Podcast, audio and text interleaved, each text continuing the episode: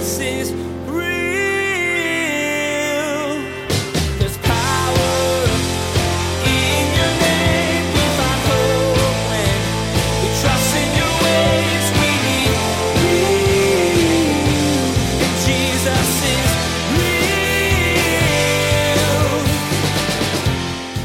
That we can see and embrace and hold in our hands, we should turn into an act of worship where we say, God, you are good and you're crazy good at being creative. And all the stuff that you made is amazing and it blows my mind. And we worship you and you alone. Thank you for showing us these pictures of your power and your godhoodness based on these things that you've made. We got to make sure we always only worship the creator and not the created. It's easy to let the things we see become the things you make a priority. They're tangible. You can experience it and receive instant, though fleeting, satisfaction. But what you experience may quickly turn into a form of idolatry, putting something or someone above God in your life. While you don't see carved statues being worshiped that often now, Pastor Daniel wants you to remember today that idolatry is still a dangerous and very real issue. Now, here's Pastor Daniel in Deuteronomy chapter 4 as he continues his message. Listen up. Jesus is real. You can go down the line in every area of our lives and say, if I honor God's word and live this out, what is the outcome? At some point, someone's going to say, Man, God is so near. I mean, you're going through this thing, or you had this great victory, and instead of just figuring out how you're going to build a bigger addition on your house, you're saying, Hey, how can I bless these people? When everyone else is hoarding, you're generous, and you do all these different things, and all of a sudden people start to think, They must really believe in God. And they see the blessings of our lives, not the material blessings, but the overwhelming peace that surpasses all understanding. They say, God is near to those people. So, you know what my prayer is for not just Crossroads, but the church, the church with a big C, is that all of us would walk in the Spirit. And then people would be crawling over themselves to get into church to figure out what is going on in there. Why are they like that? Why do they really love people? Why do they serve? Why is there forgiveness? Why is there peace? Why is there, when something goes down, people rally around them? I want to be a part of that. And it was once said that if the people of God lived out the word of God, you'd never have to have an evangelistic crusade because people would be pouring over themselves to get in the doors of a church to find out what was up with those people. That's my prayer for my own life, that my own life would be lived in such communion with God based on His Word that it would be undeniable that God is near, that people would see that God is near because He would be in our midst in such a powerful, powerful way. Now, in verse 9, look at what it says. Only take heed to yourself and diligently keep yourself, lest you forget the things your eyes have seen, lest you depart from your heart all the days of your life, and teach them to your children and your grandchildren. Verse 10, especially concerning the day that you stood before the Lord your God in Mount Horeb, where the Lord said to me, Gather the people to me, and I will let them hear my words that they may learn to fear me all the days that they live on the earth, and that they may teach their children. Then you came near and stood at the foot of the mountain, and the mountain burned with fire and in, from the midst of heaven, with darkness, cloud, and thick darkness. And the Lord spoke to you out of the midst of the fire, and you heard the sound of the words, but saw no form. You only heard my voice. So he declared to you his covenant which he commanded you to perform, the Ten Commandments, and he wrote them on two tablets of stone. And the Lord commanded me at that time to teach you statutes and judgments, that you might observe them in the land which you cross over to possess. Now, in verse 9, you see that Moses, inspired by the Spirit, is really driving us into this reality that obedience is absolutely necessary. It's the key. Look what it says only take heed to yourself and diligently keep yourself lest you forget. You notice how he's heaping adverbs on this. Take heed to yourself and diligently keep yourself. See, he's not willing to say, listen, just make sure you focus and keep close. He's like, and diligently do it. And in a lot of ways, we have to realize that in regards to obedience, we're all in a fight for our lives. Because if you're not keeping the whole thing, you're not keeping the thing. And that's a challenging thing. And so there is an, a total need for complete commitment and diligence to it. And when you realize that you are in a fight for your life, you start thinking that way. I think it was, it was John Owen, the great Puritan, who said, You're either killing sin or sin is killing you. And the idea here is that it's not like, uh, well, you know, you get your punches and I get my punches in and we're all fine. It's like, no, it's either you're getting pummeled or you're pummeling it. And so the idea of this complete and total dedication and diligence is necessary. And then notice it also says, lest you forget the things that your eyes have seen. Now, this is important. How often do we forget God's faithfulness in our lives? It's so easy to forget what God has done. And what happens is oftentimes when we start to struggle and be tempted, we begin to forget how amazing God was. And we see the children of Israel that way, right? In the book of Exodus and in Leviticus and in the book of Numbers, where although they were slaves in Egypt, they forgot what God did for them in Egypt. And they began to have a selective memory of remembering what Egypt was like. Remember, they were slaves and they were being persecuted and they had to make these bricks and they weren't even giving them straw. And then, like, but they're in the wilderness, like, we had meat to eat in Egypt. You had meat to eat, but you were slaves. They were forgetting what God had done. That's why I encourage you. In the Bible, they call it the idea of the memorial stones, the Ebenezer stones, the stones of remembrance, where when something would happen, they would stack stones on top of it. Now, now maybe you go to Eugene or Ashland, and it's kind of like a hippie thing where they just stack stones everywhere. But back in the day, when something special happened, they commemorated that with these stones that every time they would see it, they would remember what God did. Like when they crossed over the Jordan, they're going to stack some stones. You can imagine every time someone was by that area of the Jordan River, they'd see those stacked stones. They're like, oh, that's where God parted the Jordan River for us.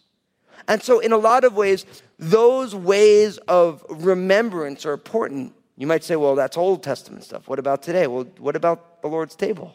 When you take that bread and that cup, you're meant to remember Jesus, who he is, and what he's done, that the work is finished, that you are invited to be part of God's family.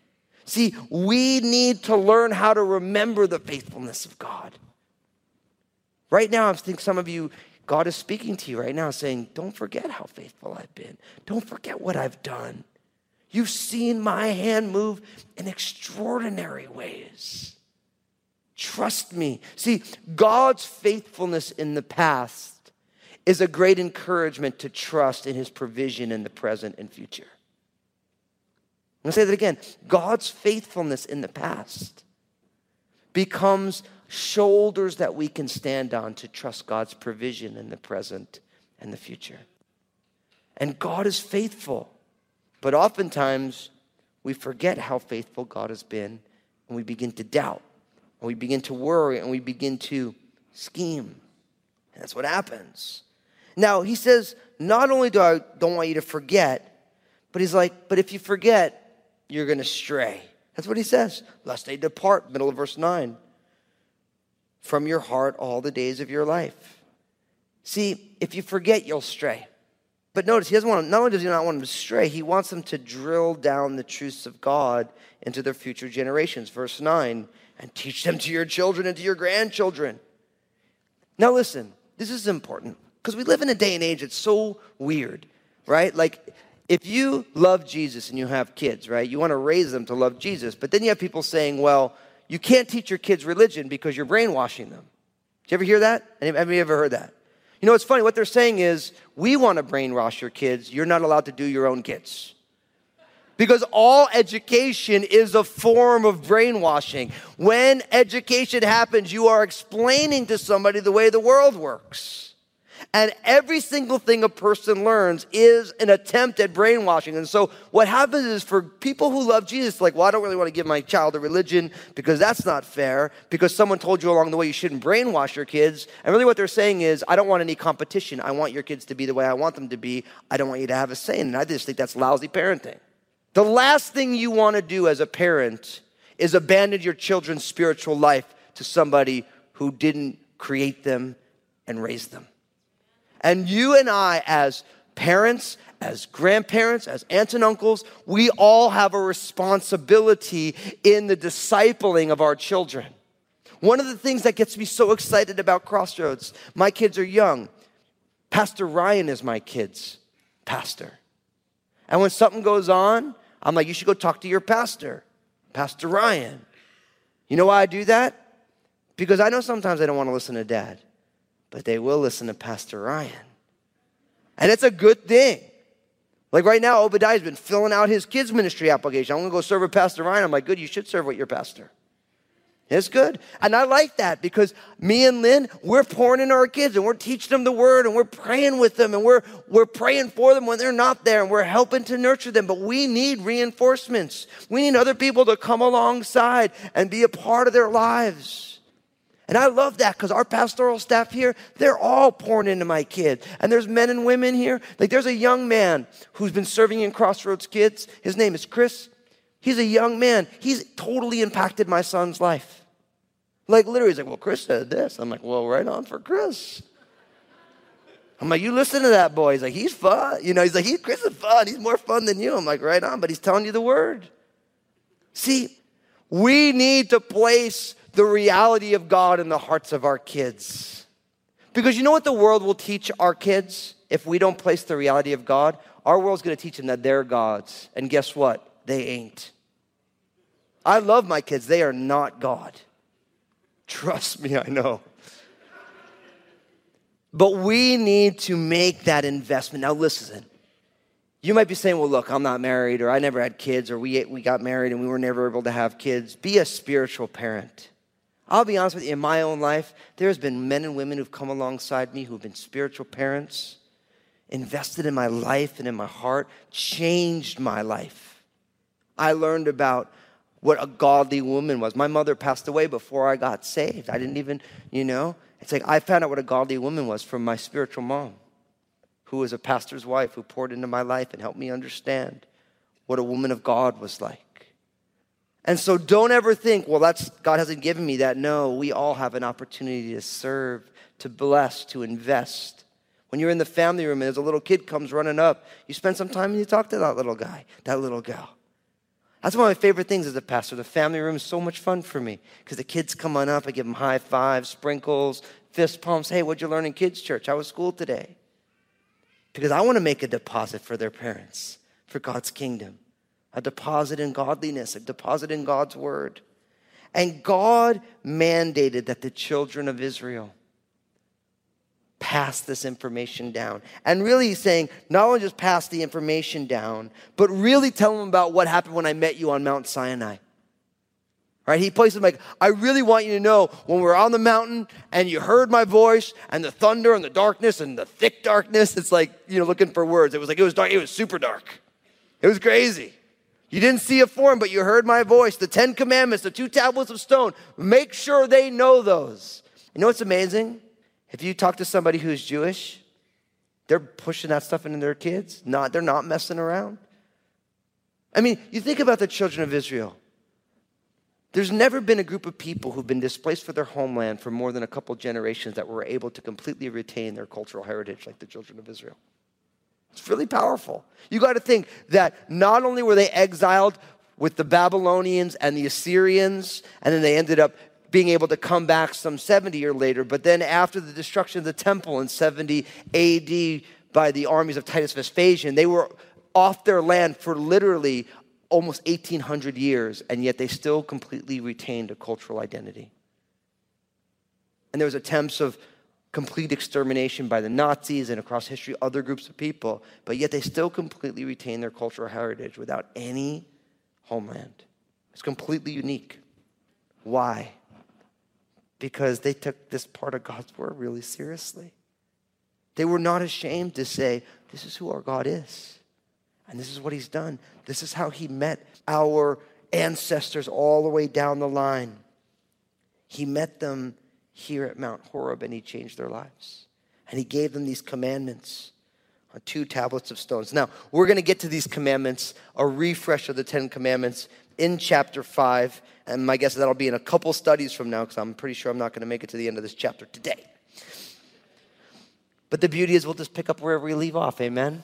Amen. Verse 15, look at what it says. Take careful heed to yourselves, for you saw no form when the Lord spoke to you at Horeb out of the midst of the fire, lest you act corruptly and make for yourself carved images in the form of any figure, the likeness of male or female, the likeness of any animal that is on the earth, or the likeness of any winged bird that flies in the air. That's verse 17. Verse 18, the likeness of anything that creeps on the ground, or the likeness of any fish that is in the water beneath the earth. And take heed lest you lift your eyes to heaven. And when you see the sun, the moon, the stars, all the hosts of heaven, you feel driven to worship them and serve them, which the Lord your God has given to all the people under the whole heaven as a heritage. But the Lord has taken you and brought you out of the iron furnace, out of Egypt, to be his people, an inheritance as you are this day. Furthermore, the Lord was angry with me for your sakes and swore that I would not cross over the Jordan and that I would not enter the good land which the Lord your God is giving you as an inheritance. But I must die in this land. I must not cross over the Jordan, but you shall cross over and possess that good land. Take heed to yourselves, lest you forget the covenant of the Lord your God, which he made with you, and make for yourselves a carved image in the form of anything which the Lord your God has forbidden you. For the Lord your God is a consuming fire, a jealous God. Now, he jumps right into the fact that idolatry is a problem, right? And so remember, he makes the case you didn't see a form, right? And because you didn't see a form when God spoke to you at Horeb, make sure you don't act corruptly by making yourself some sort of an image of God. And so this really speaks to in the first tablet of the commandments, you shall make no carved image. Now you have to realize that in the culture that this was happening, that's what people did. They would make all sorts of statues and they worship the statue, right? Now, you might say, well, I, I, can't believe that that's really going on. But if you've ever traveled specifically to the eastern nations, you see a lot of this still going on. Or if you go to one of those hippie kind of towns in America, there's always those shops where you can buy this thing and this thing. It's the dragon, it's the gargoyle woman, it's this thing. And it's like they have those things and they put little rice off. When I went to Nepal to do missionary work, they were giving rice offerings to these little statues. I'm talking to this monk. I'm like, so what are you doing? Like, well, we're giving a gift to God. And I'm like, Really? I mean, he hungry? That's my New Jersey coming out. But, but like, listen, if your God needs to be fed, you got a problem. And not a dog. And not a dog. But it's an express commandment not to create some sort of an image of God that you're going to worship. Right? And so you get this, even in some factions within Christianity. They have these crosses and these little things and Madonna and Child, and they revere these things, which is a huge problem. Because God is spirit, and those who worship him must worship him in spirit and in truth. Now, someone's bound to say, well, hey, so we have a cross in the Crossroads Sanctuary. What's up with that? There ain't no one worshiping that. That's just a stone of remembrance. This just reminds us every day that Jesus died and rose again because we're sinners. But the first moment I see someone putting a flower on that thing or giving up some rice or something to it, I'm eating the rice. I'm taking the flower, putting it in my hair. If you ever see me in a flower in hair, knowing someone's getting cheeky with the cross, you know? but you don't want to worship the sun, the moon, the stars. You don't want to make little, my God's a little cricket animal. Don't worship your dog. He might be your friend, but he's not your God even though your cat thinks it's a God. Those of you who have cats know what I'm talking about, right? The cat's like, I'll ignore you until I want something from you. And then he comes over, he wants its worship, and then goes away again. That's why you're like, that's why I'm a dog lover. I don't like those idolatrous cats, right? Anyway, but that's the way cats roll, right? Like for dogs, the master's God, and for the cats, their God. So anyway, I don't know how I got off on that. Anyway, so I pretty much just offended dog lovers and cat lovers and everybody else. So just another day at Crossroads. Anyway, don't make any carved images in any way, shape, or form because God is without form and void, and everything that you can see is part of God's created order, which is not the creator, it is the created.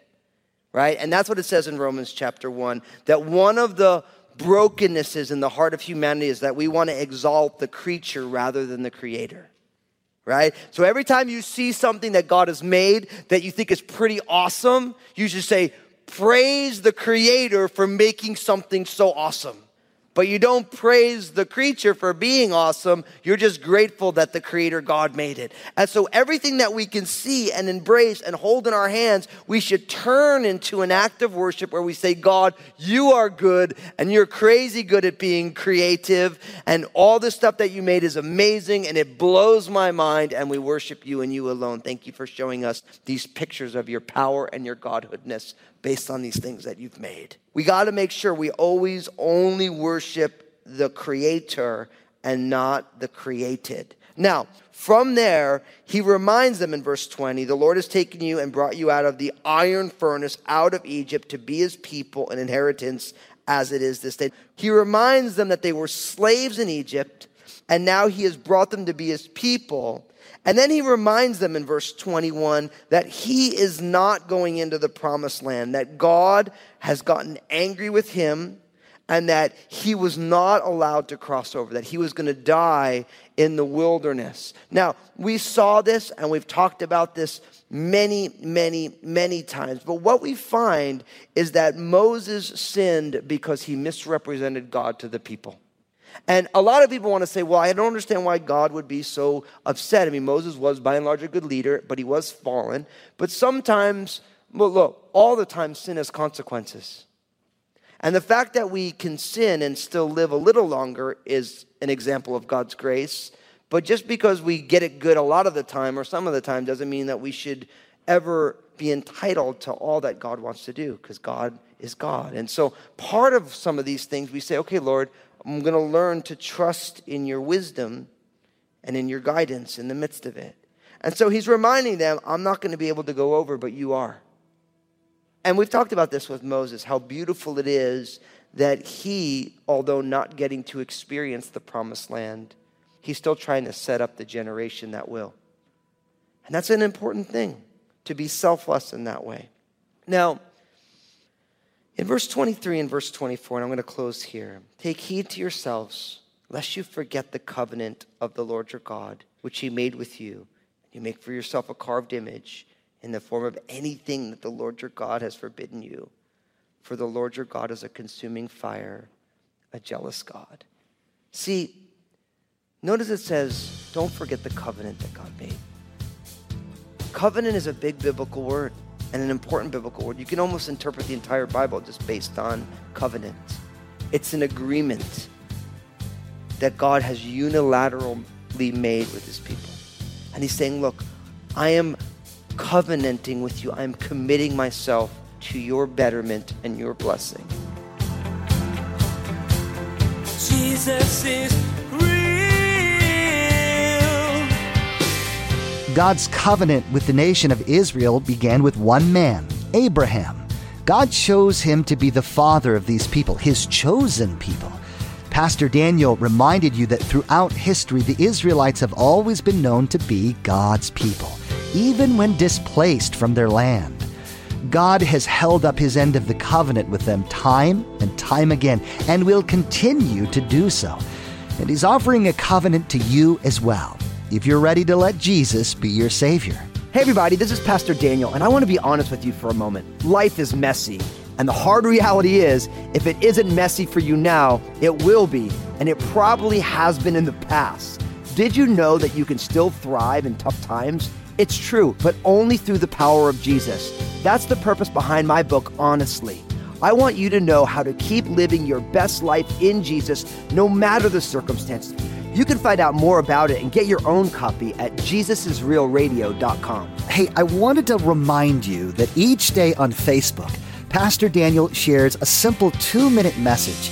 In this message, Pastor Daniel draws out an important biblical truth that really helps set your day on the right path. So be sure to follow Pastor Daniel Fusco on Facebook and share these two minute messages with your friends and family. Next time on Jesus is Real Radio, Pastor Daniel will continue to remind you of the importance of studying and applying God's Word. It's not just suggestions you're reading in the pages of Deuteronomy. You're learning who God is, who your Creator is.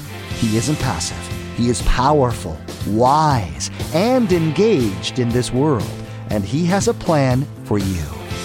You've been listening to Jesus is Real Radio with Pastor Daniel Fusco of Crossroads Community Church. Pastor Daniel will continue teaching through this series called Refresh. Until then, may God bless.